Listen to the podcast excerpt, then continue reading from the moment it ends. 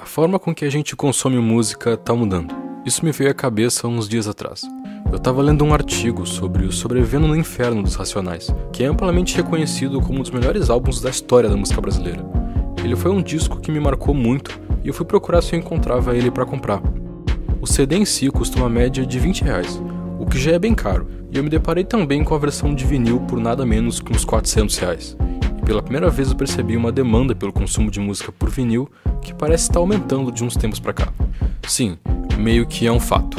Em plena época da música por streaming, que praticamente qualquer música pode ser escutada de graça, as pessoas voltaram a comprar discos analógicos superfaturados e não consigo evitar de me perguntar por quê. Bom, eu vejo alguns motivos possíveis para isso. Talvez um dos mais importantes seja a desvalorização da noção de álbum.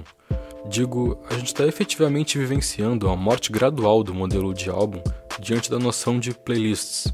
Um álbum seria um punhado de mais ou menos nove músicas para mais, geralmente com um certo padrão estético e instrumental mantido entre essas músicas.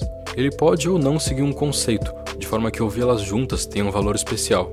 A noção de organizar músicas dessa forma surge porque é mais ou menos o tempo de reprodução que cabe num disco, e esse formato marcou uma época muito forte dos grandes álbuns de rock conceituais, como Dark Side of the Moon, que a gente já até comentou aqui no canal. Experiências musicais densas que fazem total sentido como um álbum.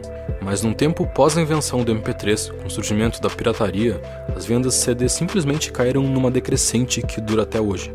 Era muito comum as grandes empresas fonográficas trabalharem em cima do lançamento de hits. In the Club, do 50 Cent, é um bom exemplo. A música faz parte do álbum Get Rich or Die Trying, lançado em 2003, mas a verdade é que a maioria das pessoas não deu a mínima para as outras músicas do álbum.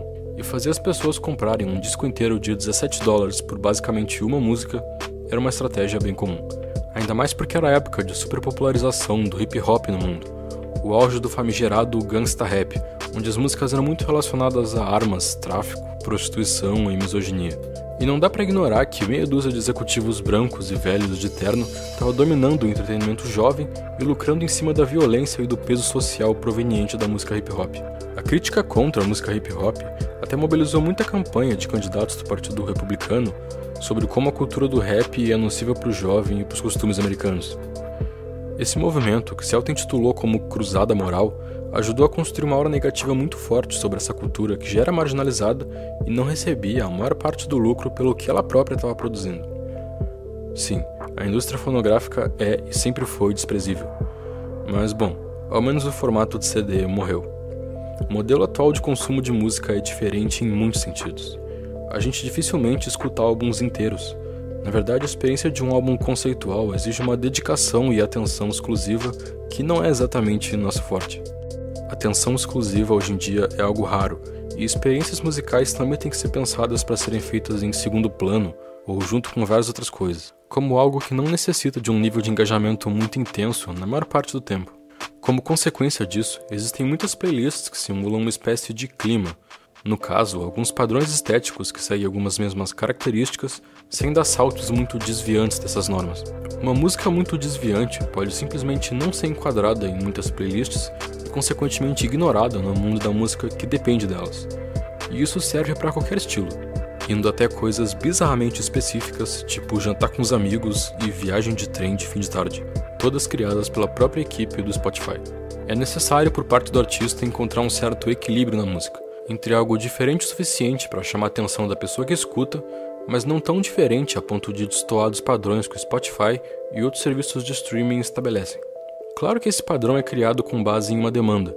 Diferente dos CDs, enquanto a gente usa um serviço de streaming, a empresa sabe exatamente que músicas a gente pesquisa, quais a gente repete mais vezes e quais a gente escolhe uh, pular. Então essas playlists funcionam muito como uma espécie de pesquisa de mercado, e o algoritmo recebe informação suficiente para te fornecer uma experiência auditiva boa, mas ao mesmo tempo sem muitas surpresas, uma experiência de baixo compromisso. Mas isso de forma alguma quer dizer que a qualidade da música diminui. Um grande exemplo de alguém que se adaptou muito bem a esse formato foi o Kendrick. O álbum do ano passado, o Dan, é uma aula de conceito e estética tanto inteiro quanto separado em faixas. Ao mesmo tempo que cada faixa tem um foco temático diferente e autossuficiente, ele carece ainda mais no contexto maior. O álbum é, antes de mais nada, sobre o próprio Kendrick, como vítima de uma forma de violência racial estrutural, mas também propagador de outros tipos de violência. Ele próprio se assume como uma figura complexa e por vezes contraditória. O álbum é assim e as relações entre as músicas também. A gente percebe como os contrastes entre as posições que ele pinta dele próprio são líquidos e de certa forma disformes. Lust e Love são duas músicas de temática parecida. As duas falam sobre amor e sexo em contexto e perspectivas diferentes. Isso acontece o tempo todo durante o álbum. Através da voz, o Kendrick consegue expressar múltiplos personagens em múltiplos momentos da vida dele com imposições de vozes diferentes. O álbum não é linear, ele é mais confuso, interconectado, é um pouco mais livre, tipo um hipertexto, em que o leitor tem liberdade para escolher vários caminhos. Não por acaso, na edição de luxo do álbum, as faixas estão posicionadas na ordem contrária da original. A ordem não é tão importante. Na verdade, até é, mas tem várias possibilidades. O Dan é uma obra pensada em uma geração nova e que leva muito em conta a dinâmica do serviço de streaming. Um outro trabalho que me chama a atenção nesse mesmo sentido e que ao mesmo tempo é completamente diferente é o Urban Flora, da Alina Barazzi do Galimates. Pegando qualquer música desse EP separada, é possível distinguir uma estética diferente e elementos totalmente únicos, mas que ao mesmo tempo circulam em volta de uma mesma relação. Todas são sobre esse mesmo interesse amoroso, todas são completamente sexuais mas todas tematicamente independentes. Drift, por exemplo, carrega uma noção de mergulho por trás de todo o conceito, desde os vocais até as metáforas e o instrumental criado pelo Galimates. É tudo uma experiência sinestésica, meio multicolorida, de forma que o clima que eles querem passar simplesmente está lá, e fica muito claro quando troca de faixa e a experiência muda. Ao mesmo tempo que o EP inteiro é muito imersivo e conduzido quase como uma viagem sensorial, essa viagem não tem uma ordem específica e pode se encaixar muito bem em tipos muito variados de playlists. Você pode encontrar o Urban Flora à venda em vinil, e é uma coisa realmente muito bonita. Mas o EP é pensado como uma experiência atual, profunda, apesar de descompromissada, e eu não consigo deixar de pensar que querer algo tão intrinsecamente digital, no formato de um vinil, se traduza simplesmente como um tipo de saudosismo meio elitista. Então, sim, tem muita coisa a se considerar a respeito de como a gente consome a música e como ela se adapta ao mercado, indo de coisas boas a ruins. Mas eu não consigo evitar de pensar que existe um efeito importante da descentralização da música que parece ter rolado nos serviços de streaming. Lembra quando eu disse que alguns empresários monopolizaram os lucros do hip hop na geração passada? Bom, o Jay-Z, que já foi um dos artistas a fazerem parte da Universal, simplesmente comprou o selo que ele fazia parte. E isso certamente é um ponto de ruptura importante para a cultura. O Kendrick, nos primeiros minutos do álbum Dan, samplei uma notícia com um jornalista falando que o hip hop é algo muito pior para os afro-americanos do que o racismo. Então, eu acho que é algo a se levar em conta se um artista como Kendrick ganha um prêmio Pulitzer de jornalismo pelo álbum. Ou se o Jay-Z compra o próprio selo e o próprio serviço de streaming, o Tidal, que apesar de ser mais caro que a média, remunera os artistas muito melhor que o Spotify.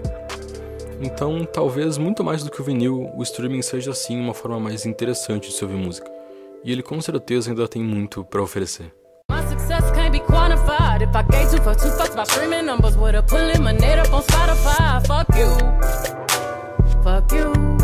Pessoal, o vídeo de hoje surgiu totalmente a partir de um vídeo incrível da Clara, do canal Mimimídias, que me inspirou muito nesse processo e eu sou muito grato a ela. Por favor, deem uma olhada no canal dela e também na nossa campanha de apoio, ainda é graças a ela que o em Branco pode existir. Muito obrigado pela atenção e até mais.